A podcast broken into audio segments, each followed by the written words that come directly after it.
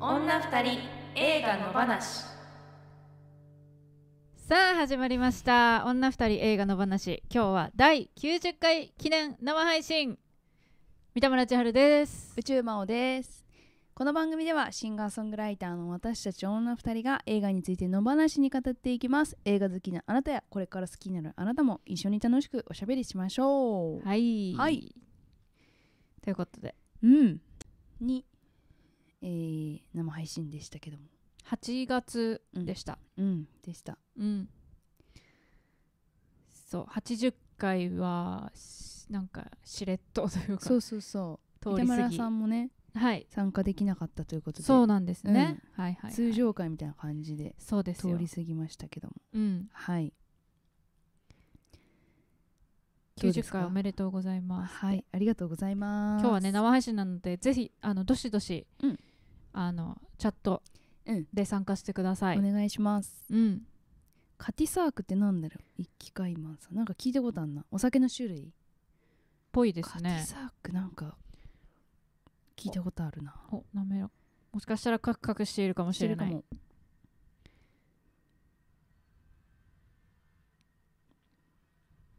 大丈夫かなこっちは一応止め止めました来今ましたコメントは見れるかなこっちで一緒に見るそれであの w i f i を w i f i をきキリーのキリのはいかあれかうんテザリングにするか、はいはいはいはいテザリングも危なそうだな月末だからああそうだね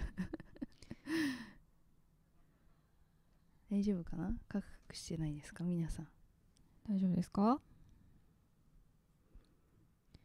見れてますか今日はねうん1時間10時うん15分ぐらいをめどに、はいそこまで生配信していこうと思いますしていきます明日もあ明日はだから普通にお仕事とかっていうことですよね明日ねも、金曜日ですからうんうねんうんうん、明日もあるしねはいあんまりね遅くならないよううにんしましょしたいところですね、うはい、はい今日はあの野放しアワード2021ということで今年のうん野放しで扱った映画を総ざらいしてはいいこうということなのでねはいはい盛りだくさんでい盛きりだまくすよさんですはいあ治りました先ほど治ったちょっとカクカクしましたが今は大丈夫だってああよかったですうんあありがとうございますりがとうございますいやなんかもう今年があっという間すぎてあっという間っていうのかな逆かないやどうだろうでも私は、うんまあ、そのソロになってソロになってっていうか一人で事務所を独立してはいはい初めての年みたいな感じだったんでうんあのーとにかく必死でなんとかみたいな感じでうん駆け抜けてきたんでうんなんかな長かどっちかっていうと長かったって感じがするんですけど、うん板村さんどうですか全然これまでと過ごし方変わりましたよ後半はねねねそうだから私もすごいこう目まぐるしくえうん状況がこう変わったうん1年だったので、うんなんかそういつになく長かったなって感じがします、うんうんうんうんいつもだったらなんかあっという間だったなっていう感想がまず出るんだけど、うんん長かったかもしれない、うんうんえみんなどうなのかなしょうあのなんていうの感じ方うんなんかすごいなんていうんだろうやっぱコロナもあって状況がこう、一定じゃなかったじゃないですか、はいはいはいだからなんていうんだろうす先があんまり読めない中での生活だったから、うんこうルーティンっぽいものがこう崩れたりとか、っていうところがあるとなんかこう一個一個こなすしてる記憶っていうかうん、うんが多くて、そうですね、うん、一個一個がこうの質量が多いみたいな感じの出来事が今年は多かった感じがするんだけどねみんなどう思うんだろやっぱ自分で判断ししなきゃいけなかったり、なんか状況に応じて臨機応変に動かなきゃいけないっていうことが多いじう、ゃない、うん今年特にそねう去年頭を使わなきゃいけないっていうかさ今年ねんん一回一回ねそうそうそう自分はどうしようとかさ、んだから大変というかな、うんうんその量が多く感じるというかね、うんね一個一個がそうそうそかもしれなうねえカティサークい、うん一気開門さんアトロクで紹介されたお酒思い出したそうだなんかラジオで歌丸さんがうんカティサーク思い出しました今日カクテルかなね何なんだろううん洒落てますね、うん、うん、わかんないけど洒落た名前ですよね洒落た名前カティサーはいクはいだからね、うんなんかこうなんだろう1回目の煙突町のプペルのこと思い出してて、はいはいはいいめちゃめちゃ昔じゃんと思ってなんかや本当です話よしたのが今だってなんかプペルの歌舞伎やってるでしょすごそうすごいっすねこれからなのかな今けあれなのかなリハーサル中かほんとそうかそうかだから西野さんの理想の世界がどんど んね外に広がっていくというかねなんかねねどうなんでしょうか、まあはいプペルから始まりうんめっちゃ多いだから前回の、うんうんだから去年の年末の振り返りの時は、うん去年はその4月からスタートしたから、まだこれより少なかったんですけど確かねにね本数がそういうことになりますね3ヶ月分うん少ないけど、今年はよさっきまおちゃんが全部これ書いてくれたんですけどはい見えてるかなこれ見えるうっすら G 見えますあでも拡大したら見える拡大したら見えるのかな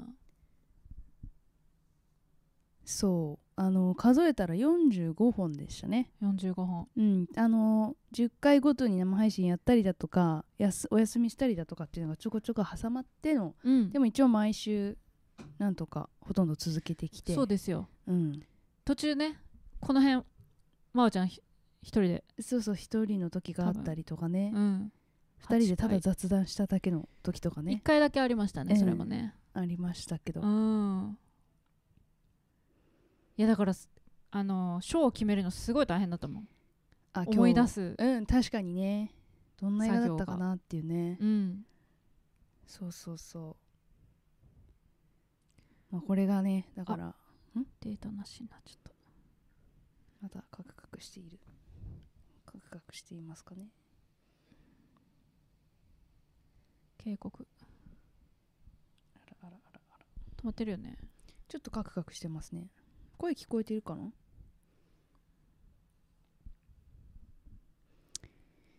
インターネットっつうのは本当にもねう、うん、人類を悩ませてきますわ声は聞こえているのか声は聞こえてるね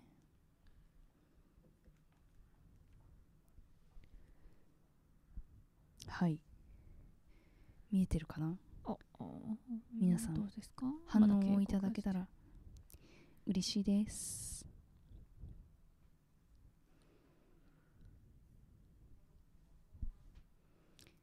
復活したかもしれないありがとうございます。皆様。はいはいはいはいはい。まあ、野放し的にはうん。今年うん1年は、まあいろいろあったんですけど、うまん、あ、4月にね1周年記念イベント初めてのね、はいイベントやりましたね。やりました下北沢で、いや、すごかった。だって、うんたきちゃんとエミリさん来ちゃってね。豪華ゲストでね豪華ゲスト、急に。急に急にって いうこか、の二人で、ねえ、こそこそやってたのに、うん、急に豪華ゲストが来て、はいはいはくれいね楽しかったですね楽しかったですよ。あれもまあコロナナ禍ではありましたけど、うん。こう人数を制限しつそつうそうそやりましたよう。うん。みんなあで、まあちょっと画像がもしかしたら映像はいきカクカクしてるけど音声はいってるということいでけ皆さんはい。すいませんね。画像がカクカクしてる時ははい。ラジオだと思ってそうですね。はいまあ、大した動きないんで割り切っていただけ我れば々動きはないです そうはいと同じかなっていうぐらいのはい感じなんで、ちょっとねうんインターネットがインターネットがねうんやっぱ今みんなこの波に乗ってますからねこの時間帯ああみんな使ってんのかな使ってるのかなはいはいなんだっけイベントがねあそうそうでイもベントそう皆さん来てもらって大成功ではいやりましたそうそうそうでその時に作ったのが、うん今日持ってきたんですよあポーチポーチポーチそう果たして見えてるかわからないですけど、うん、これ可愛いし可愛い使い勝手が良い、まうだ在庫が3つぐらいえもうちょっとあるんじじゃないですゃかもうちょっとあるっけでもなんか体感少ない感じした そ今う日触ってでもねまだあるんでうん、まだでも1周年っていうかい今1周年記念だから確かに一応これファーストアニバーサリーって書いてあるからそうそうそうそうそう今年中にできればねはい手に取ってほしうんいなんかベースって今クーポン券出てませんあそううなんですかなベースっていんうかあのネットショみんッなプの、うんうん、そうあれそこすけでど二人の話ショップがあるんですけど、うん、そこでもしかしたらクーポン券みたいなの使えるのかな使えるかもしれ可能性あなるいかもしれないもう最近全然ショップ見見てないっていうか触ってないから 忘れちゃったけれども触ろ触りましょう、うんうちょっとねそろそろ次のグッズも追加したりしていやーずず動かしたいっすねねそろそろ作りたいですね、うん去年はあのこの時期はカレンダーを、うん作った2021カそレっンダかそーっをか売ってましたからうん撮影行ったりねしましたね撮影も頑張りましたし頑張りましたあれなんか結構なんて言うんだろうあの写真もったいないですよね、なんかそろそろ放頑張った出よねしてもいいかなって思ったああそうかう、ん、確かに何かしらにサムネイルとかに使えますか、いっぱねい撮ったもんねねそうそれで、まあ、そのカレンダーもねおかげさまで売り切れましたんで、売ね、り切れました、はいね次はポーチをねポーチをぜひゲットしてください、1900円はいはいお願いしますあとは今年の出来事で言うと、ポッドキャスト好調そう去年から比べたらほんと倍ぐらい倍以上ぐらいになってますもんね多分ねあこれ私のじ5ゃなかった倍6倍とかですよ、ね、そうそうそうそうそうなんですよ視聴者数がううん、うんであのーグラフもねうんすぐガーン上がって、うんまあ、最近ちょっとまた落ち着いてきちゃいましたけどもいやでも安定的うに、んあの伸びてはそうそうそうそいてううんランキングに入ったりとかねしておりますのでね、うんあの今年っていうかなんていうのミュージシャンとしてのうちらうのん活動を追ってる人じゃなくてもうん、聞いてくれてるというそ人うがそうそ少なからずうねいてくれるのは嬉しいですうね。ん、まだでもそっから来ましたって人ライブとかいないですよねああなんかそこまで来たら結構いいなと思うんですけど、ね、確かに確かに頑張ってきたまにメールなっはてね気があメールはね、うんそう全然いただきますけどそうそうそうライブで会ったことない多分音楽も聞いたことない人でもね、うんうんうんメールくれたりはしますけどもねそうですねねえあとはなんかたまにうんあのメディアなんていうんですかネットのうんはいはいはいポッドキャストを紹介するサイトうにん載せていただいたりとうか、んそういうのもねえやっぱそういうのもありね需要が今あるからってことですもんそねうやっぱ音声コンテンツはすごい盛盛り上がっってますかたら、いろんななアプリ、とかもあるしコロナ禍で音声コンテンツやる人増えましたしねそうそう、ねえやる人も聞く人も増えてるうんうんうん印象ですよね確かにねだからそのなんだろう一時期そのお客さんよりアイドルやってる人の方が多いみたいな話とかあったじゃないですかなんて言うんだろうお客さんの方が少なくてアイドあルーやっステーてるジ人が上にいる人の方があのいやなんて言うんだなろんうどういうことお客さんの取り合いみたいになるみたいなうんぐらいそのやる人が多いみたいな、うんそのやる演者側に回る人が多いみたいなハードルが下がったみたいな、うんうんなんかそういうそういうとこあるかなと思ってみんな聞くからにはやりたいみたいな人も結構ね、あのスマホ一つでできるしね、うんねそうなんですよね、映画について喋ってるポッドキャストも結構多い、うん私多ないんかたまに聞いたりしますけどね、うんうんなんか自分が見た映画とかはいはいだとどういう風に話してるかなとかうん聞いたりしますけど、ねうん、えそういう中でねそうそうこれに出会ってくれた人がいたならばうん、嬉しいですけどねそうですね、うん海外で聞いてくれたりとかもねねそうそうそありがうたいですよ、うんあとははい裏の話もね、うん引き続きやってまして、はい裏の話まだ聞いたことないっていう人うんちょっと挙手してもらって 誰も見てないと思うなかれちょっとその場で申告してもらってそうそうそう 裏の話とは、うんノートっていうねうんブログみたいなサイトがあるあるけど、はいはいそこにアップしてる音声でうんあの続きっていうか、番外編はい的なうんことを喋ってますそう最近ちょっとなんかやり方変えてうん本編と同時配信にしてそう同時アップして、うんそうあの裏の話の方はんネタバレありでうんやるというここととでで、割とやっぱなんか聞いてる人が少ないって思うとうん少ないとかほ本当に気に入ってくれた人しかここに来ないって思うと、うん割と好き勝手喋るっていうか、まあ、よりね より元そのうそうそう、あの本編の方もう好ん、き勝手は喋ってるんだけど、うんうんより気よにしりなくてそうそうそうそそううそう課金制なんでねなんですよそう1話100円でうん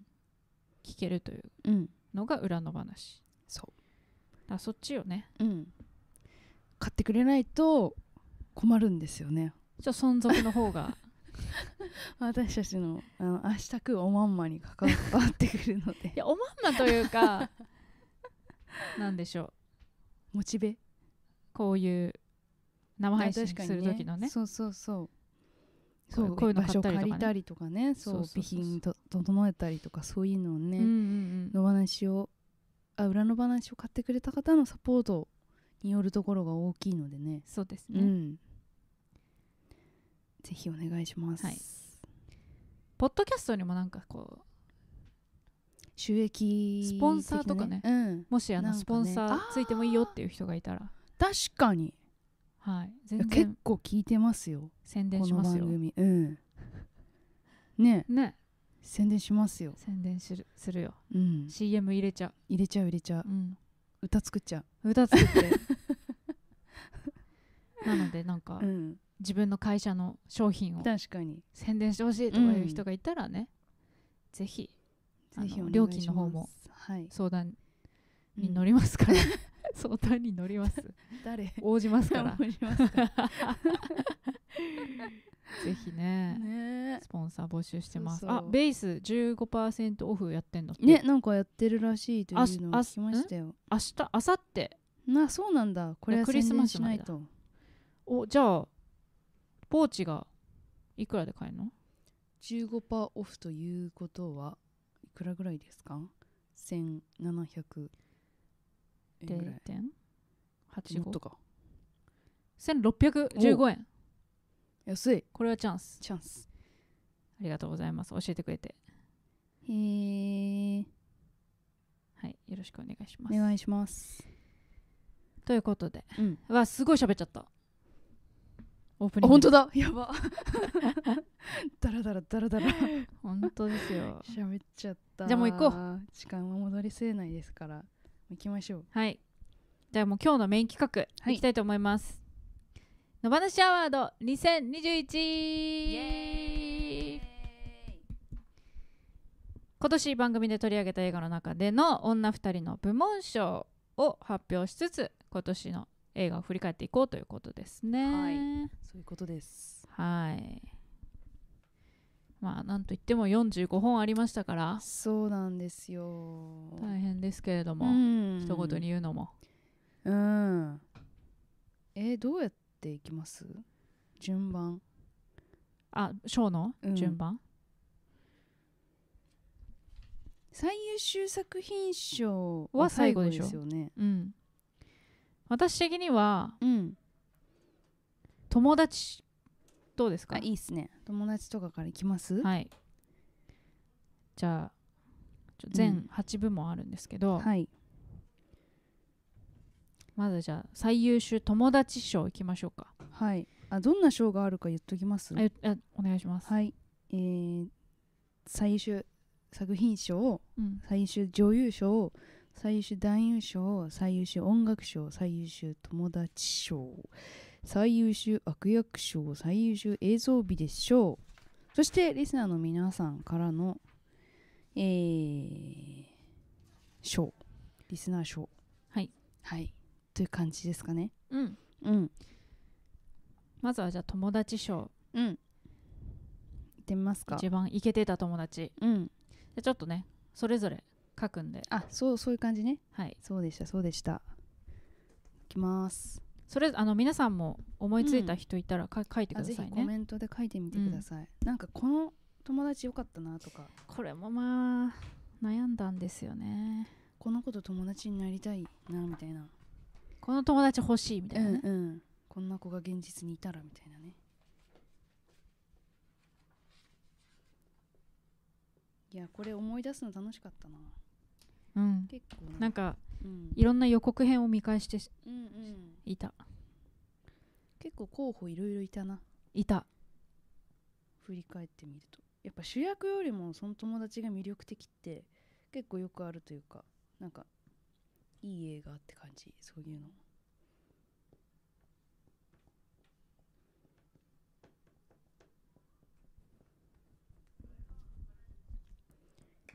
はーい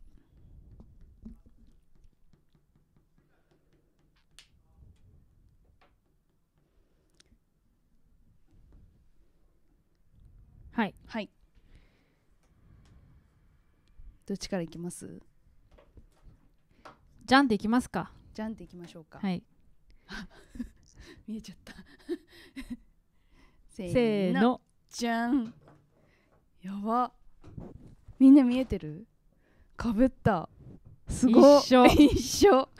すげええいやこの数ある映画の中でうん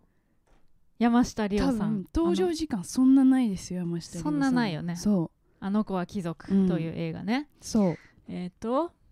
どこで割すとか最初51 51回51回ここだこの映画自体もねかなりこうなんて言うんだろう記憶に残るというかなんかかなそうりですいよろいろ喋ることがあってうんめちゃくちゃいい映画だった、ねこうずっと思い出していくだろうなっていう映画でしたよね、そうあの、一1年に1回は見返したいぐらい、うんうんどんなポイントですか山下あ龍さんのー水原希子ちゃんうん演じる、うんまあ、主役の一人ですよねはいの友達で、えー、と田舎から2人とも出てきて、うん田舎高校の友達かなんかかうな、んうんそうなんだけどね2人で東京2人とも出てきてて、まあ、東京で揉まれて、うんうん私たちって東京の養分だよね、うんうっていんうね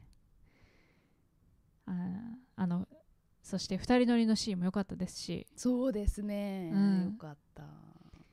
あとは一緒に会社やろうっつってう誘んったりとかすそうるそうシそうーンもよあの喫茶店のシーンもでうんベタベタしすぎないうん女友達みたいな、うんうんめっちゃ光ってる 全然何も見えないのかな薄かった薄かったまでもそんなことないよねあまあまあそうですよねっていううん人でしたうんまおちゃんはいやうんそううんうんうん そのなんか起業しようって言った時にはいはいはいはいのシーンとかすごい覚えてるしあうの、ん夜の街を2人でこう歩いたりとか、うんなんかこう会話してるシーンとかが、うんなんかすごい東京の友達って感じでなんかいいなーっそうて思っ思いましたねしかも同じ田舎から出てきてっていうんそうそうそうなんか戦友みたいなね、うんうんで山下リオちゃんってあのー去年の朝が来るでもあのー望まない妊娠をしちゃったお母さんたちが集まるあ施設にいてあん時もめちゃめちゃいいなと思ってこそうのだ人めっちゃいいって思ってそうだそうだすごく見たことあるお顔なんだけど、うんどこで見たかなって思い出せないんだけどすごいやっぱ印象に残ったお芝居をその都度多分されてるんですようね、んその登場時間そんなに多くないんだけど、うんなんかこう身近にいたらいいなって思ううん女友達って感じが、あの時も出てたしこの時もなんかこういい仲間って感じでうんいてってくれる感じが素晴らしい、よかったようんめね、ちゃめちゃ好きになりました監督のオリジナルに期待したいって言ってた映画でしたっけああそれれははああのの話をあれでした袖由ね紀子監督そうだそうだ、ででからうの、ん、グッドグッドスストトラライイププススだだそうそうそこれでう、うん、オリジナルだったんですよね監督の表担と違うみたいな そうそうそう感だじかのら感想をねあの子は貴族は山内まりこさんのね、うんあの原作があってのやっぱそこのこう掛け合わさった感じが うんすごい良かったねっていう話もしましたねそうですよそういそやう本当はうん迷ったの言っていいですか、はいあの子は貴族の石橋静香さんもう迷ったんですよ、よかった石橋静香もいいセリフいっぱいありましたもんねなんだっけ 女同士でうん争ってもしょうがない、うんなんだっけ、ううなんかそんなようなね場面ありましたよね、うんあそうそうそうそうそうそう水原希子ちゃんに対してね、でそうそうそううそうんここで争いたいわけじゃないのみたいうな、んう感じん、ねホテルのラウンジでねそうそうそうそうあの人もなにじみ出る品の良さがね良良かかっったたっすねうん、あのもう一個私が迷ったのはえっ、と「茜色に焼かれる」のうん、あ片山由紀紀さんうんううんんけいちゃんけいちゃんけいちゃんめちゃくちゃ迷っ良かた、たううんん、あの映画の中で一番良かったですそうですね本当にうんうん、なんかこう身を捧げたって感じあの映画に、うん 本当に本当にけいちゃんでしかないって感じでしたね、本当本はいなんか迷ったのはあります当あでも同じような感じですかねうんそうねまあよ洋画あでとはまあもパーフェクトケアのあの女の子とかねでもあれは友達じゃないもんな、まあ彼女、うん彼女だしな逃げたあ女は逃げた女 なのそれ先こ輩そそうそうそうそう、うんうんあのーもう3回ぐらい見ましたからはい私はいは、はいプロ逃げた女のプロですからね あのーどれもいっぱい女の子って女の人出てくるんですけど、うん2人目に会う先輩っていうのがいて、うんまあ、あの先輩は近くにいたらあのうち何回も遊びに行きたくな行きたくなるなみたいな先輩で、えそれがねこういう友達いたらいいなみたいなーうんうん、それは確かに迷いましたね。はい、はい、ということでうん、一致しましたね一致しました、しちゃいました、ね。友達賞でしたはい。あそうだ私テロップ作ったんだったお次何行こう。かえー、なんかあれします？悪役は悪役いっちゃいますか？最優秀悪役賞。オッケーです。はい。いやーこれも迷ったわ。私そんな迷わなかったかもしれないあ本当ですか。うんあじゃあ分かったかも。分かった、うん。ジャムラさんがあいつですあいつですか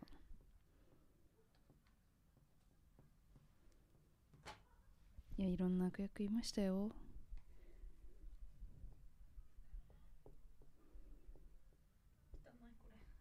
あ そうそうなんですよあ裏後ろについてないのかみたいななんかついてなかったあそっかそっかあこれよかったらどうぞ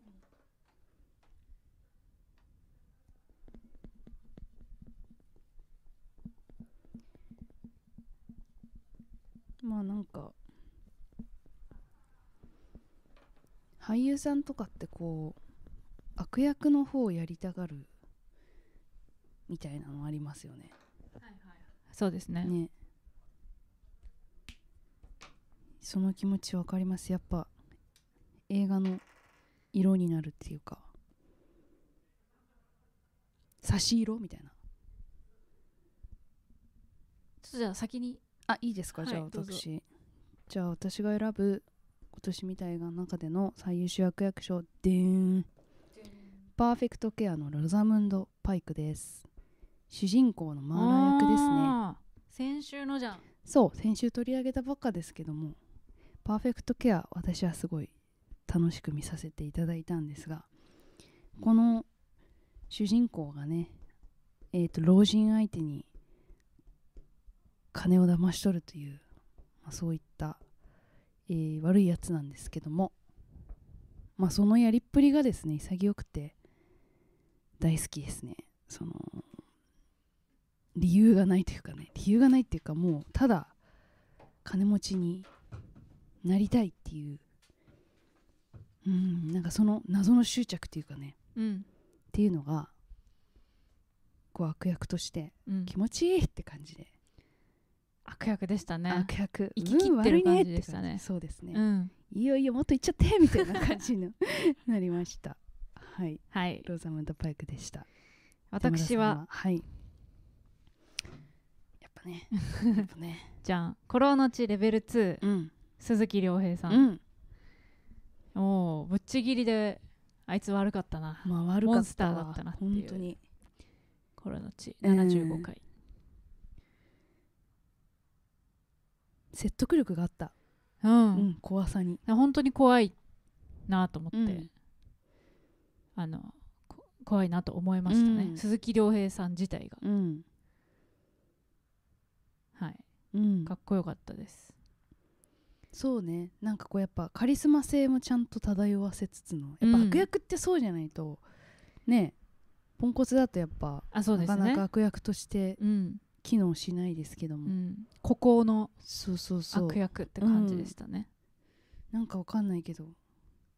屈服してしまいそうになるみたういんな、もうこいつと目が合ったらもううん死ぬなってい,、そううそうそうそ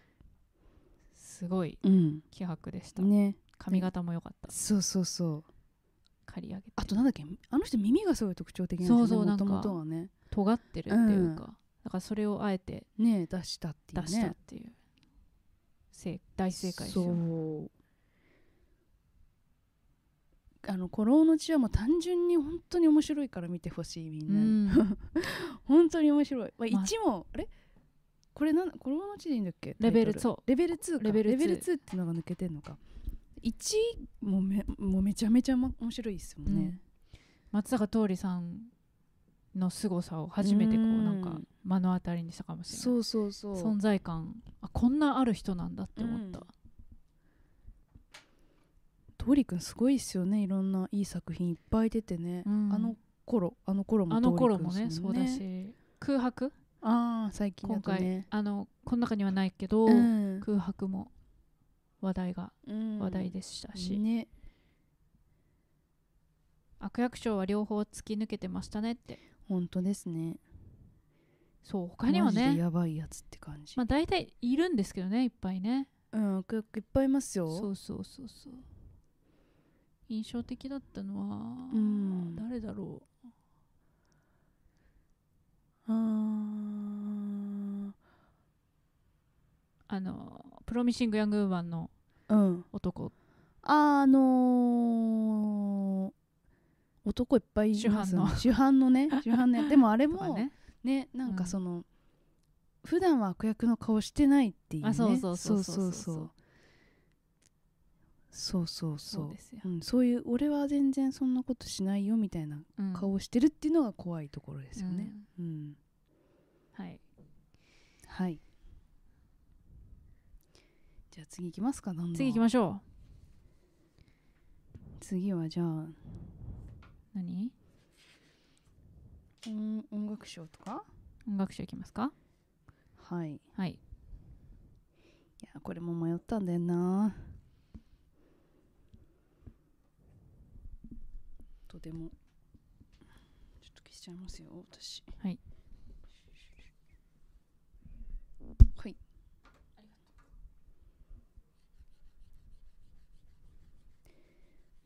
えー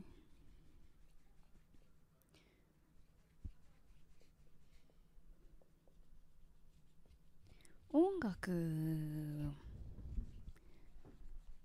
てあんまりね、うん映画見るときに気にしない人は気にしないと思うんですけどしなかった私昔は、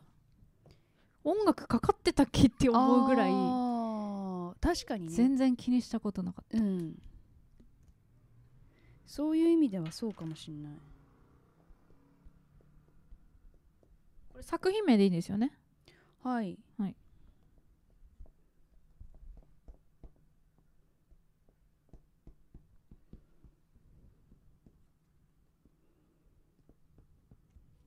でも今はこうサントラがすぐ聴けるからあのサブスクとかサブスクでねじそうそうそれはすごいいいですよねゃあこれも一気にいこうかはなんでいきますせーのえー、あお曲そうそうそう曲でちょっとさ私すがです曲で言っねてみましたミュージシャン ご自分もはいちょっと私はインザハイツ、うんまあねこれはねはい、どうしてですかインザハイツあインザハイツは、うんまあミュージまあ音楽賞ということでミュージカル映画うんがまあパッと浮かぶ中でうも、んえっとまあエヴァン・ハンセンもね、うんディア・エヴァうんうン・んハンセンもミュージカル映画でしたけどの曲もすごい良かったけどやっぱイン・ザ・ハイツの,、うんあのラップとが織り交ざったうん曲がすごい私のの個人的な好みとして、うんすごい良かったで特にあのあのオープニングの1曲目とかは生活音がリズムになっあてーはいはいでラップが入ってくるみたいな、うその感じもすごい新鮮で気持ちよかったなっていうのがすごい印象に残ってうんいます、それで選びましうた、んなんかあのラテン系の音楽がすごい楽しかったですよね、そうそうそう、んいろんなルーツがこう混ざって、ねそのニュニューヨーク感じもあるしっていう、んうんあとみんなやっぱすう歌がうまかった、うんうんなんかこう俳優さんが歌う歌っていうんじゃなくて、うんなんかもう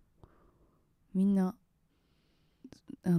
ーちゃんと上手い人たちっていうか聴かせる歌うんの人たちって感じがしましたね。しましたうんね、はい真央ちゃんは私はですね私はもうね最近本当にディア・エヴァン・ハンセンのサントラを死ぬほど聴いてるんですけどいいよ ねうんまあちょっとこれは聞きす ぎてちょまあちそょっうと近いしねうんそうそうそうそう うんそれ以外で言うとうんえーっと「スワロー42 42回回年明けに見た映画ですけど、うんこれのエンディングでかかる曲があってそれがアラナ・ヨークの「アンセム」って曲なんですけどまあこれもすごいよくてあでも本編で喋ってたの思い出した、うんあのエンディングエンドロールもすごい印象的だあったそようねそうそうそうトイレのねやつだうんでこの映画自体もすごい私好きだったんで、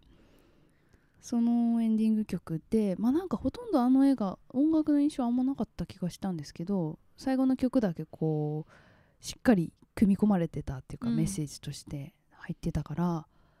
それで印象的で、まあ、この曲もすごい聴いててで今年出したシングルのカップリングのリファレンスっていうか参考曲にその曲を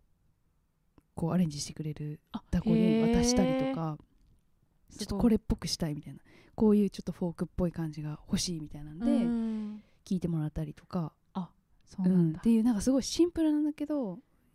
とにかく歌いたくなる曲みたいなうんアンセムしたくなる歌みたいなのがすごい素敵だったなと思いました。えはい、ーちょっと私ももう一回聞こううん、やっぱねここまで1月だからそう ねどんな曲だったっけってそうなりますよね。なっちゃうよね、うん、でもスワローこの辺はさもう全然配信でも見れるから、うん、確かに最初の方のはもうねそうそうそう見れますからね。見やすくなってると思いますよ、うんいやースワローもいい映画だったんだよないい映画だった。あの面白かったすごく。そうなんだよ、うんよかったんだよなはいはい。じゃあどしどしいきまどししょうどし行こう。えっ、ー、と続いてはなんだっけ映像美で映しょう像日でいきますか。はい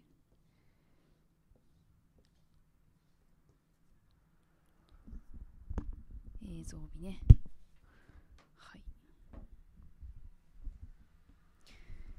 やっぱ映画館で見る醍醐味はこういうとこもありますからね。そうですよやっぱちっちゃい画面だとねうん。半減するから、そうそうそまあこれでも多分一緒になるんじゃないって思ってるけどう。いや。 え違うあ 私割とスタンダードというかなんていうか普普通かもしれないあ本当ですか、うんまあでも映像綺麗だったなーって映画ねいくつかありましたよね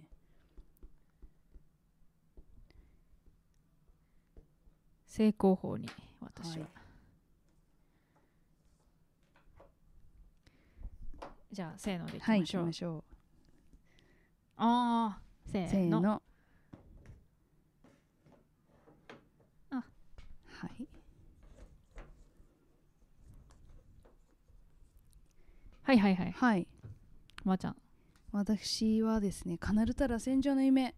これ三田村さんはえっと喋ってはないけど、はい見てはいるんですよねそう試写会行かせていただいたんですよ、そうそう監太田監督督に太田監督にメールもらって、うんであの試写にね招待券いただいて、うんで我々行ってで私一人で喋った映画なんですけど、はいあのこーれ私も喋りたかったやつうんだもんな、うんうんこの映画はえっとそのなんていうのかな自然えっとアマゾンのね先住民の方々の生活に密着した映画なんですけどうんうんなんかもうそそう言っちゃうとそれだけなんだけどなんかすこうアプローチが結構独特なところがあったなと私は思ってそのなんていうのかなすごくねひ近いんですよね全てのものに。うん人との関係も近いしもうだってある一定期間、うん結構長い間一緒にこううん暮らして、そう1年ぐらい一緒に暮らしたみたいなそうだよね感じでしたよね確かねだから人との関係も近いしあとはその写してるものもうん、引きの絵があんまりね覚えてなくて印象あなあくて確かに全部近くてもうディティール全部そうあのこれ前傾うんどうなって、ひどうなってんだって分かりづらいくらい近かったようねん、そうそうそうどことか、ねうん、っていう映像が多くってなのでなんかその雄大な自然を感じるとかアマゾンうのこう空気を感じるとかそういうものではないんだけどなんかそこに映っているなんかこうい一枚のなんていうのかななんつうのかなあのーテキスタイルみたいな、なうんなんかこう一枚の絵にしてるみたいな、こう立体感うんはない、そうそうそうそうドうん、目の前にガンってきてる感じが。うんあってそこにこうひ私自身が見てる方がこう引いてみたくなるっていうか、うんこう画面を一枚にして見見たくなるようななんかそういう映像だったなと思っ確てかにそれがこう美しさこう感じたことのない美しさうんみたいなのを感じたという映画でした、うんうん、なんか三田村さんの感想をね聞いてなかったからどうでいしたやーあのー常識っうん、てなんだっていうか、うん自分の思ってる普通とかがうんぶっ壊れるうんなーって、まああすごくありきたりな言い方だけど、うんね思いました、うんうんあの魔除けの飲み物とか、ああねうんそうだからなんかそういう神秘的な部分もすごいありながらも、うんあの奥さんが村長さんやってたりするじゃないですかあーだったんですよ、でなんかそういうすごい生活的な部分村長さんやっててだから村の今の現代的な生活してる人たちのとこに行って、うんなんかこうあのーもっと生活良くしたいですみたいな訴えをしに行ったりとか、うんする様子もあって、なんかその現代的なものとそういう神秘的なものがすごい合わさっててうんなんかこうこれはいつのなんどこの国の話なんだろうみたいな気持ちになるんだけど、まあ、今の話なんだっていうことがすごい不思議な感じしましたよね。これもまだ全国であの多分上映、あーのなんかうん、順番にというか順番にやって徐る々にみたいなのでうんお近くのところがあればぜひぜひぜひ、うん、見てほしいですね。私はうん、ノマドランドうん、まあ順当というか、うん、まあ、これはもうアメリカの大自然っていう感じダーンまあ逆っちゃ真逆かもしれそうなでい、すねこれ、うん、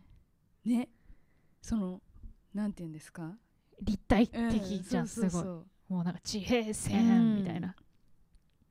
綺麗でしたね、やっ使ぱってるカメラが全然違いそ うですよね。なんて言うんだろう、確かにすごいこの広角を撮るカメラと。カメラにかかってるお金がそうそうそうそう全然違うものって感じですよね。うん夕焼けの感じとかうんめちゃくちゃ壮大で美しかったなと、うん、思います、うんあれこそやっぱり大きい画面でね見見たいなっていう息抜きになりますよねなんかこううん窮屈な生活の。絵を見てるよううなん感じでした、映像美うんみなりとかもねそういう感じありまみしたなよね。りも良かったねやっぱそうそう、んえアメリカの田舎のっていう感じで、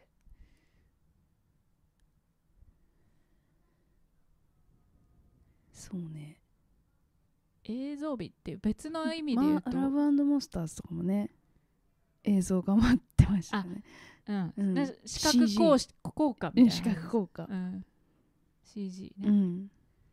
あれもあ美しいっていうシーン結構ありましたけどね。プロミシング・ヤング・ウーマンは可愛いあー確かそういうに意確味でかに世界観がねそうそうそう、うん可愛かった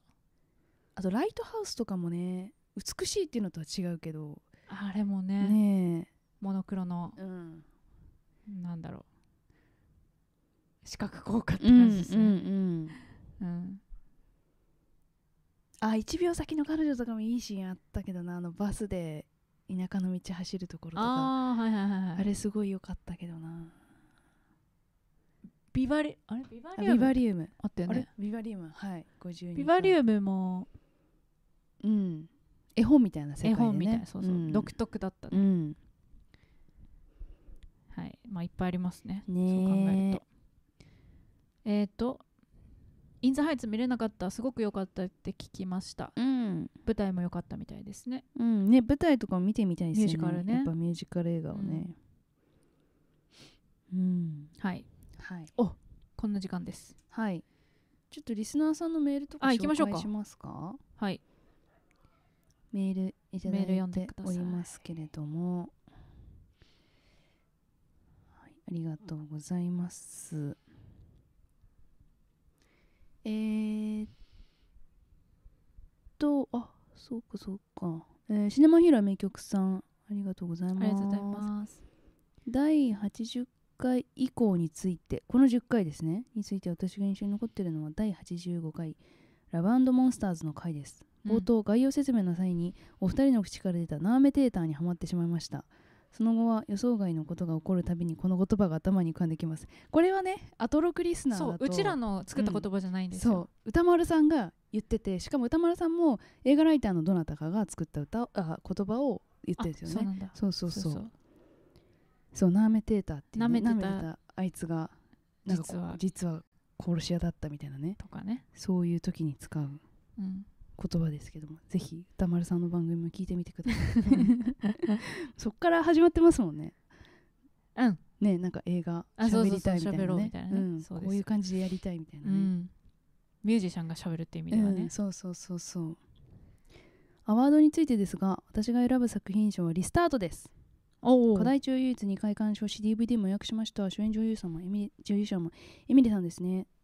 リスタートってあれあれかあん時にやったのかあれ生配信用に見たのかなここには入ってないですが、申し訳ない 生配信とか抜いちゃってましたねそうだそうだそうだでも確かにそれもリスタートも見てうん、我々ここでおしゃべりしましたけども第何回だったんだろだから70回一緒う70回かあそうか70回か70ここで回喋ってんのかそうそうそうだそれそれで言うと50回とかもあれですよね60回か50回もなんか見てんですよねなんか見てプレゼンみたいなやった回もありましたねあ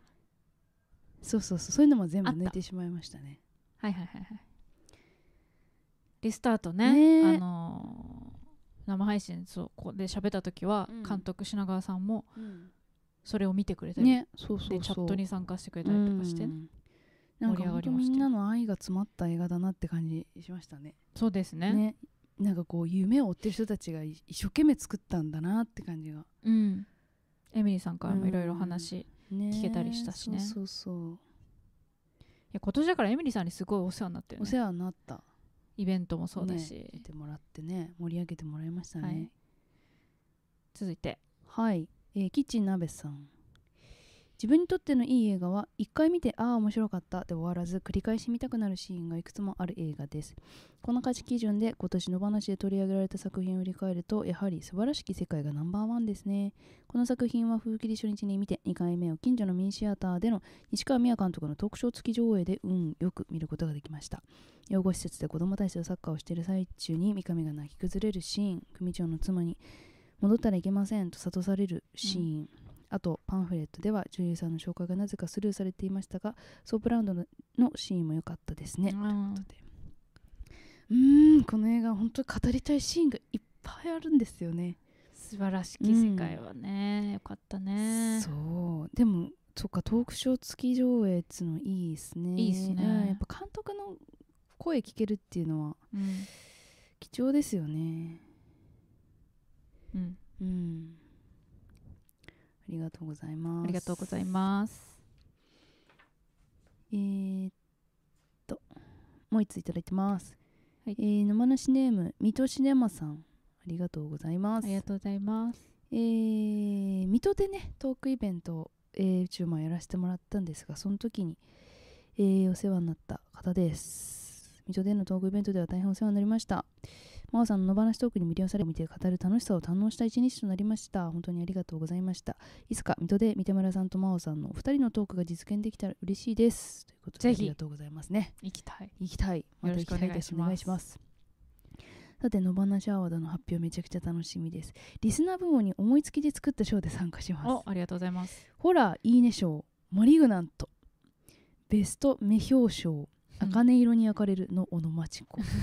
ベストキャッツ賞、逃げた女の猫、ラストがいいでしょう、プロミシングヤングーマンとサマーフィルムに乗って、うん映画が終わった後なかお客がなかなか席を立たなかったでしょう、優子の天秤です。うーん長くなるのでそれぞれの説明は割愛しますがおすすめの映画ばかりですよということでありがとうございますありがとうございますここで上げてない映画もねそう上げ見てていただないいてのもありますどれも本当話題目標賞はさうん もう他 にそうそう候補がいないいない名表になった人の映画を見たことがないです目けど、ね標だったわ本当に逃げた女いやーのそうそうそう猫もね猫確かにあいつ名演技してましたね本当すごいほんあいつはねてか猫はねいや実は全部わかってると思う んですよこの人間界にいる猫で自分が可愛いと思って思われることね知ってるようなうん気がするんですけどまさに本当ね意志があるかのようななんだっシけーなンんでしたよかいい演技してる犬いたよねどれだなんだっけ割と最近な気がするんだけど違うかな犬あラブモンスターズじゃないあー犬ねうん演技してたわ演技してだたってあいつ CG 見えてないのに、そうですうよん、怯えたりとかしてた戦戦ってたったりしてた、動物っつうのは動物っつうのは分かっ てるねわ私たちが思ってる以上に分かってる分かってますやつらははいはいありがとうございまありすがとうございますぜひねうん私も読んでくださいねうんちょっと水戸にも行きたいし、うん全国日本全国いろいろ行きたいんで野放し、うんしゅ野放しツア山梨ツアーーしたいですねねぜひ読んでくださいお願いしますはいはいでで戻りますじゃあ戻りましょうか、うん、なんだっけえっと あとは女最優秀女優賞男優賞かないよいよ来まいしたよいよですねじゃあどっちからいきますかえー、女優賞からいきますか女優賞からいきましょうかじゃあえっと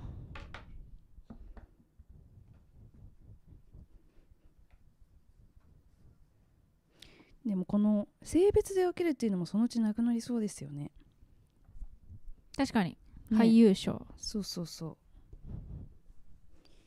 アカデミー賞とかそのうちもうすすぐにでもやりそうだけどな女優だよねん女優賞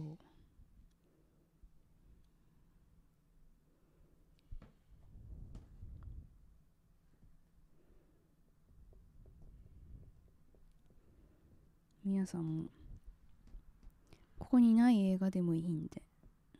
印象に残った女優さんがいたら教えてください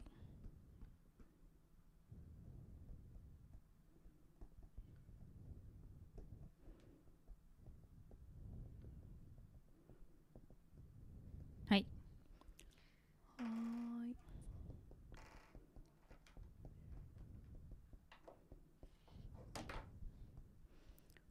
はいじゃあせーのでいきましょう、はいせーのあなるほどなるほどここで出てくるんだーはいはいはいはいはいはいどうですか私はうんスワローの、えー主役のヘイリー、ヘイリー・ベネットさんよかったなんかねすごくあのふわふわしたふわふわ女子みたいな、もう顔つきとか髪型、服で自分の意思がそんなにこうなさそうな感じに見える嫁うんなんですけど、まあ、だんだん心を病んでいくっていうねそういう中でなんかその本当にそういう人に見えるなとうん見せて、うん終わっていくんですよなんか本当に全然違う、キャラクター顔とかもう全然違く見えて、うんなんかそそれってすごいことだなと思って、あの選びました、うんだからすごい、まあ、女優賞すごい迷ったんですけどそうなんかそのびっくりしたギャップでびっくりしたってところでうん選びましたね、そうなんか最初のあの人の雰囲気人としての雰囲気もそうだし映画としてのテイストも最後全然変わって、うんえこんな映画だったんだみたいそうなそうそうあこう終わるんだっんうんていうね、ねはいすす素敵でしたねあの人はね、うんうんはいまおちゃんは、私はです私ねが見てないやつだね、うんそう最後の決闘裁判83はい、のえっ、とえー、なんなんて説明したらいいかなあのーマット・デイモンの奥さんの役で主出てた演じゃないうーん、まあ、私は主演だと思ってるんですが、んまあ、3人メインの役者さんがいてえっ、となんだっけマット・デイモンとあとあの人なんだっけ やばい出てこないごめんスター・ウォーズの見て人ないスター・ウォーズの人 なんだっけ誰か教えてくれあの三田村さんが好きな人ですよえー、だっけ他の映画に出てたなんだっけあの人誰えあのマジで名前が出てこない なんだっけマリッチスートーリーの人じゃなくてあマリッチストーリーの人おおそうそうそう私の好きな人、うん何でしたっけえっと出てこ ないよマリッチストーリーの人だそう顔は出てるようんスター・ウォーズのダース・ベイダーの人がうんとマット・デイモンが、まあ、最後の決闘をする人なんですが、うんえー、とだからマット・デイモンの奥さんであるマルグリットを、えー、とレイプした罪というか、まあ、そういう容疑で、えーそのマリッチ・ストーリーの人がうん あのー裁判にかけられるんですけれどもっうんていう中でのアダム・ドライバアダムドライバー、はいそうアダム・ドライバーね名優ですけれどもね彼がえっ、とえっ、とそのマット・デーモンが、あのー決闘をするっていうそういう史実があって、えー実際にあったことを元にした映画だったんですけどもあのー多分これまでの映画の作り方だったらその2人の物語で終わってたんですけど、ー、うん、この奥さんの心情というかとか奥さんから見たものを最後にちゃんと描くんですよね。でそこの視点がすごい新しくて面白い映画だったと私は思ったんですけどだからその男たちから見たこのマルグリットっていう存在のお芝居男の目線から見たマルグリットのお芝居とその本人の最後は本人の目線のシーンになるんですけど本人の目線からの自分っていうかっていうのが微妙に違うっていうのがすごく面白くてそこの使い分けがすごかったなと思って見てましたで最後の表情とかもすごくもう何とも言えない表情でそことかもすごい好きな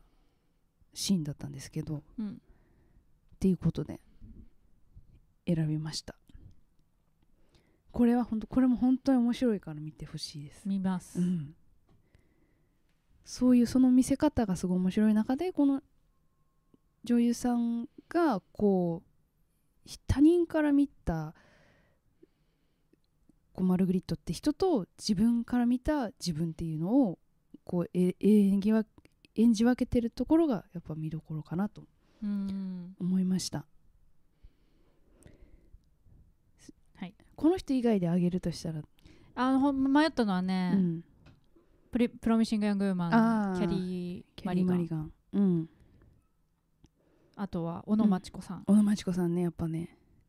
あとパーフェクト・ケアロマスうんローザムンド・パイク確かに確かにこの辺で迷いましたね、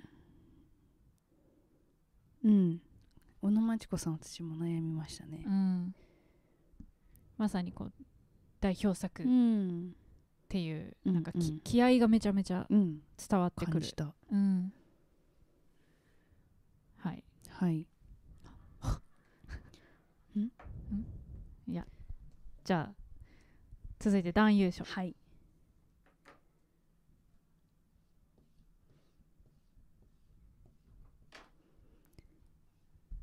口だけキリコさんミス・フランスになりたいのアレクサンドル・ウェターさんが印象に残りましたキランへえミス・フランスになりたいって映画知らない私も知らない全然聞いたことないアレクサンドル・ウェターさんへえちょっと調べよう後うでん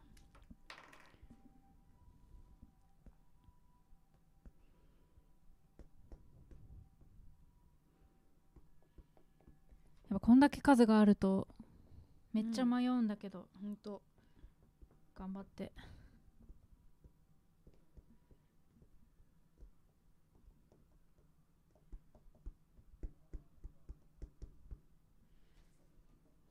はいはいじゃあ行きましょう、はいせーのおうーんはいはい私ははいファーザー、うんアンソニー・ホプキンスさんですね えあれアカデミーも撮って取った取った撮ってたたよね。ううんん。いや、凄まじかっ凄まじいたな。うんで、まあ、本編でも喋ってましたけど、その、まあ、監督自身も、そしてアンソニー・ホプキンスさんも、だいなんか自分経験したことのないそのうん認知症ってういううん状態うんから見た世界とか、そういう状状態っていうのをこう疑似疑似体験させてくれるうん映画だったっていうところが、うんまあ、サウンド・オブ・メタルとかもそうですけそうどですねなんかすすごいそれってすごいことだなと思って、はいまあアンソニー・ホプキンスさんねえねやっぱ年輪ってすごいなって本当ですね思いました本し当本当すごかったうんなんかこうなんだろうやっぱ威厳のある人じゃないと務まらないっていうか、うんなんかこう社会的な評価みたいいなものがすでにやっぱアンソニー・ホプキンスほどある人だからこその衝撃っていうかうんあの人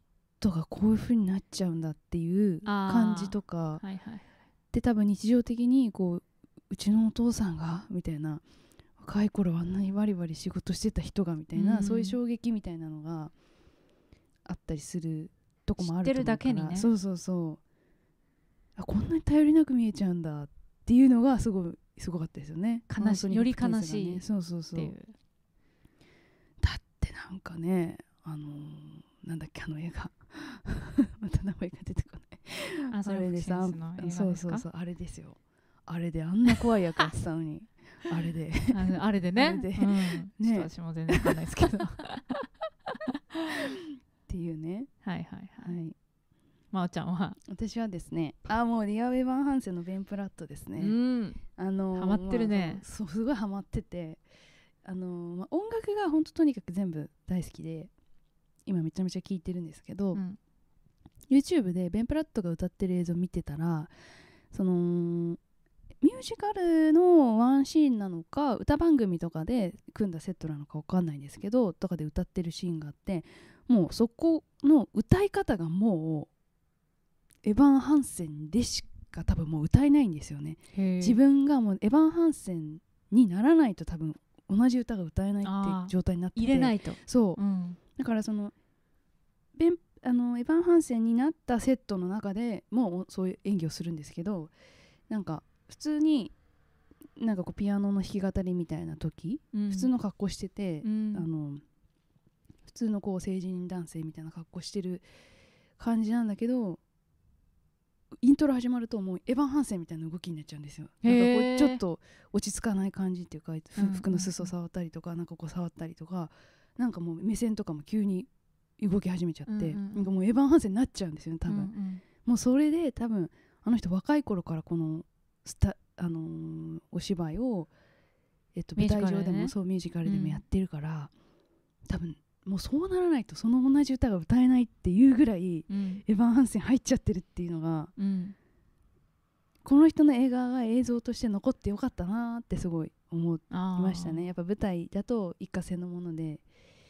後の人はなかなか見れないけどうん映画でそれだけその役に捧げた人のその成果がうん残ってるっていうのはいいなと思ってうんすごかったあのうん、ベンプラットやるのはこれで最後ってパンフレットとかに書いてあったあベンプラットじゃないエヴァン・ハンセンをやるのは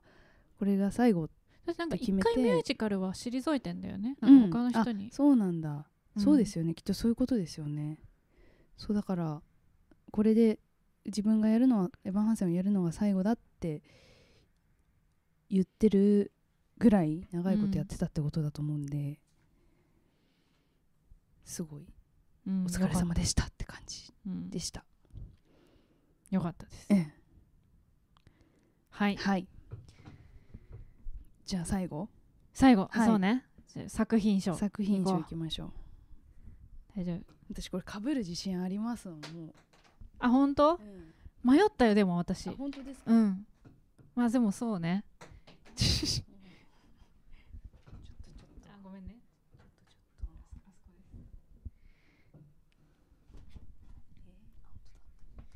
まあでもかぶるかもな去年もかぶったけどなそうそう そう。何やってんの？ちょっと手元おぼおぼつかないですこの人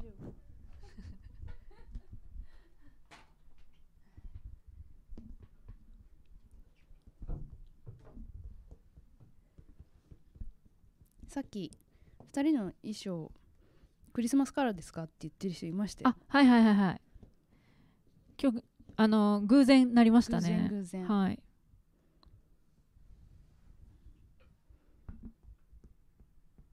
なんかもうちょっとクリスマスっぽいこううん飾りとかね。用意しようかなっていう話もあったんですけど、うん何もしないまま今日を迎えました。ただただ皆さんが裏の話にうん課金をしてくれることによってああ、そういうのも飾りもね、そう豪そう華になっていく可可能能性性ががああるる。していくはいはい。じゃあせーのでうん。せーーののおお やっぱね、やっそうだと思いましたよば。素晴らしき世界。 素晴らしき世界もうね。はい素晴らしかったね素晴らしかったもうちょっとだって思い出すだけで泣けますもんあれうんいろいろね感動的なシーンがあってあった感動的だしなんだろうやるせない気持ちっていうかそうですね、あのラストがラストだけうん、うに、んなんか素晴らしき世界、うんそうなんだよだからそうファン本し思い出した、うん本編で話したことうんかなそのタイトルが出るうんんですよ一番最後にうんうんあのラストでタイトルあのラストでうん最後に「素晴らしき世界」って出うるんことの意味をお前ら考えろよってうんなんか言われてるような、うんうんうん突きつけられる人事じゃないですよってう、んねうん、思いましたうね、んうんうんだから役所広司さんもすごかったし、うんすごかっった本当にすごかっうた、ん えもうね浸っちゃうそようね浸っちゃう思い出すといっぱいいいシーンがあってやっぱねあるから私はあの長澤まさみさんのあーまあ、予告編にもなってるけど、はいあんたみたいなのが一番誰も救わないんだよっていう、そのセリフが、うん長澤まさみ自体はまあそんなにこういい役うん、いい人の役ではないんだけど、うんうんでもああのセリフあの言葉はうん、そうだなってすごい思った、ううんんねうんなんか正義ってなんだろうとか、うん正しさってなんだろうとかね、うんうんそうだからなんかそういう目線でこの世の中見るとうん全然変わっちゃうっていうかんなんだろう役所工事の目線で世の中を見るとそうですね、うんまあ罪を犯してうんずっとがうんないとかやり直しがをさせてもらえない社会っていうもの、うんうん、現実うんですよね。そうなんかああいうなんて言うんだろう自分がこうって思ったらなかなか変えられないとか自分をコントロールできないうんっていう性格の人、まあじ自分にもそういうところ誰しもちょっとあるだろうし、うんなんかこうそういうひ人をなんかこう周りでなんか顔が思い浮かぶんですよねああの人ってこういう気持ちで生きてんのかなとかあーっていう人がこう周りにいてって思うとなんかこうそその分も悲しくなってくるっていうか悲しいっていうかなんかうんこうグッときちゃうっていうかうんあの人ってこういう気持ちだったんだとかっていうのをなんかそう思い出しちゃうって、うんそういう人がいっぱいこの世の中には生きてるんだなっていうでうもねそれをみんななんとかうまくやれてる人たちが表にいるけど裏側にはいっぱいそのどうしようも折り合いがつけられなかった人たち自分の人生とか性格とか、うん自分の境遇にどうしても折り合いつけられなかった人たちが裏側にいっぱいいるんだなっていうのをこう思思っちゃうんですよねやっぱね、うんうんうんあの映画見るとね。で表で生きてるようなんだけどそれって本当に正しいですかっていうのがうんもうね最後に感じるところでもあるし、そうですね、うんなんかその法律とうか、ん、なんかまあ常識ととか、かにうまくうんそこに適応できない、うんけど自分の中では信念うんとか自分の中のルールっていうものがあって、なんかそれはその人の中ではせ、それが正義なんだけどそのいわゆる社会の中でのルールとはちょっと違うっていう、そこと折り合いがつけられなくて、でもそそういう理由で、まあ、排除さうれん、てしまうっていう。ね、うんその人がいてその上に制度とか法律とかがあるものなのにうんだからなんかこういう人がいるっていう世界を認めないとここの上をその上を変えていくっていうことをしないといけないのにうんこれに合わないからなしってされるのはうんなんかやっぱ順番間違ってるなーってうん思ったりねしますよね。そうですうね、ん、でも自分もそのえっ、と役所広司さんうんみたいなその自分なりの信念、うんうん確固たる信念みたいなうんものそんなにないから、うん、え めちゃ多分めちゃめちゃある方の人だと思なっんかてでもますでよ、もね、それは別に法法に触れてないっていうかあのそういうことねなんていうの、はいはいはいそのうんうん、なんそう法あ法それを違法だからうんやらないうんとか、ダメなみんなにダメって思われるから、あうんあのーこれしないとか、はそうはいうは基準としては、ね、基準うんがほぼっていうか、うんうんうん、でも分かってるけどやらずに折れないっていうそうそうそうそういうのはあんまないから、うんうんやっぱそうなかなかそういう気持ちがわからないうんで生きてるけど、うんなんかそういうのをやっぱり映画っていうのは気づかせてくれうるん、よなと思いました。ねうんそういう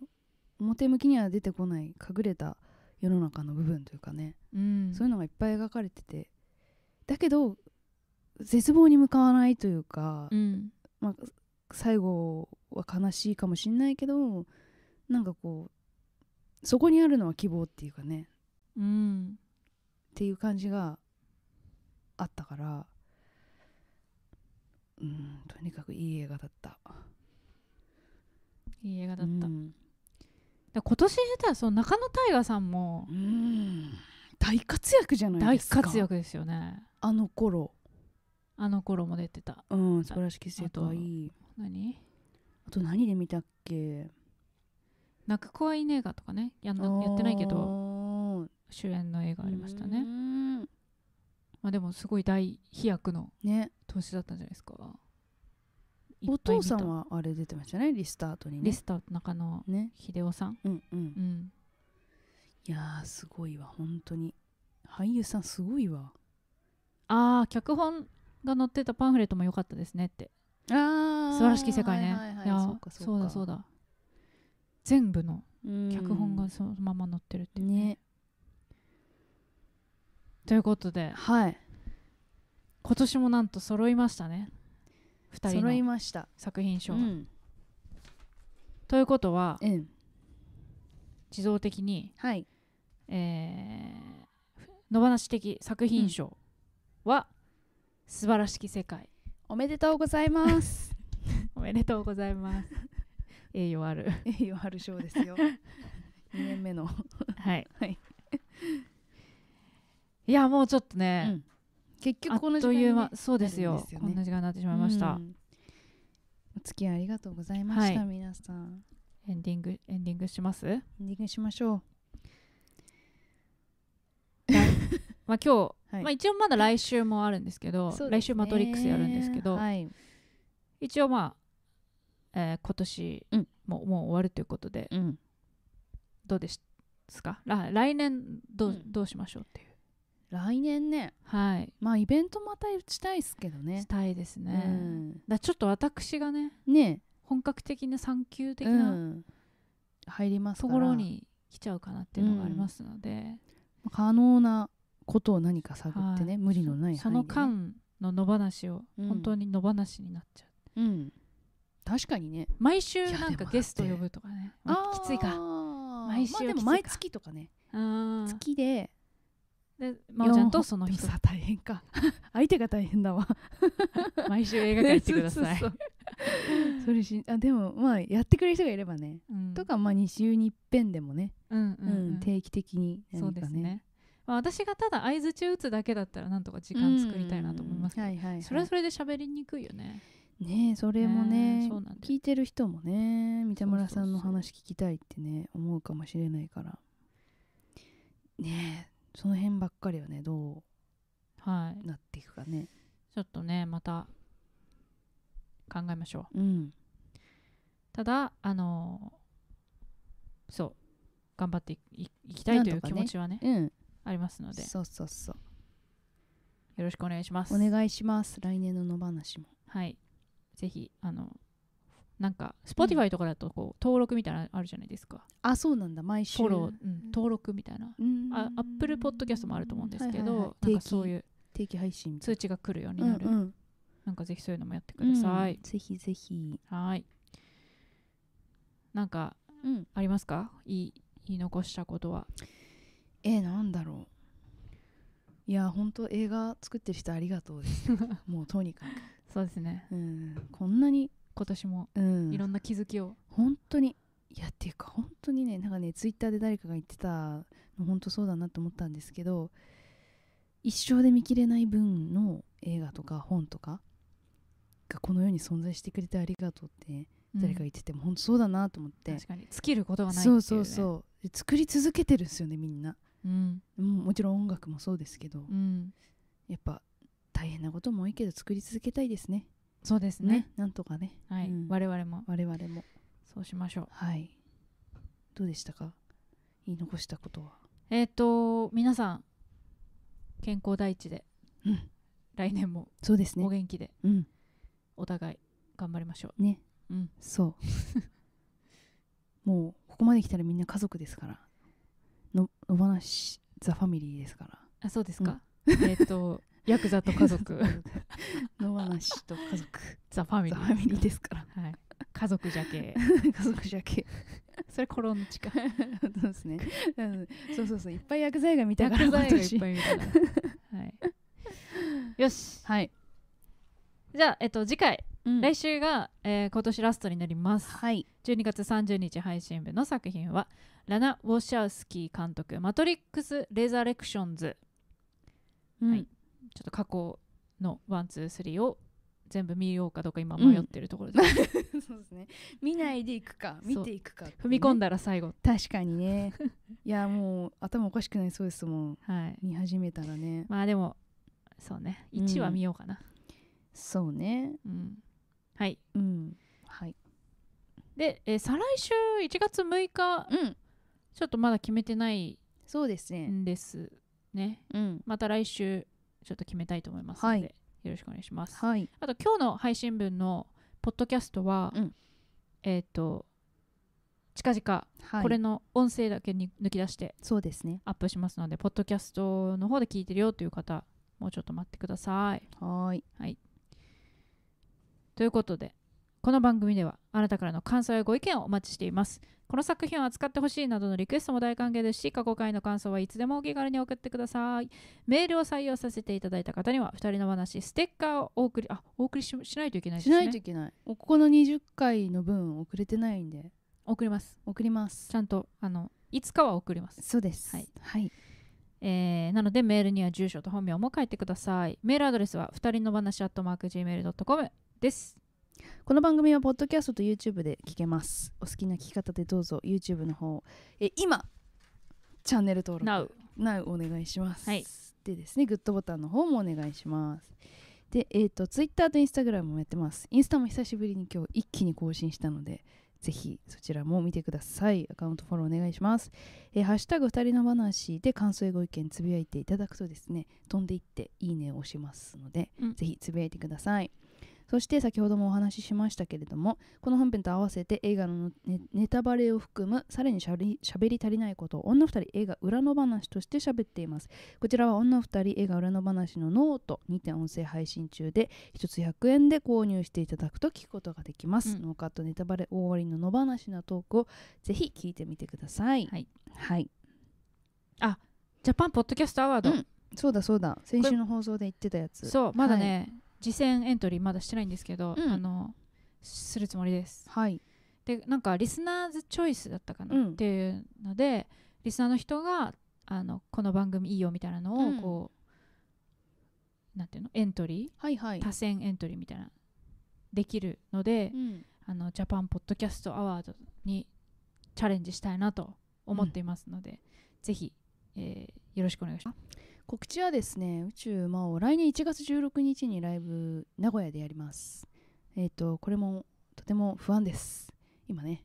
あのーチケットがどんな状況になってるのかわかんないんですけれどもワンマン来ちゃったので、うんたくさん人入れますので、うんぜひ遊びに来てください1月16日ですお願いしますあれでしたっけサンセットブルーでしたっけそうですそうです、うんサンセットブルーです新栄はい、はい三田村さんのねあのーご実家の方と近いですからねああそうですね、割とねはいぜひ来てくださいお願いします、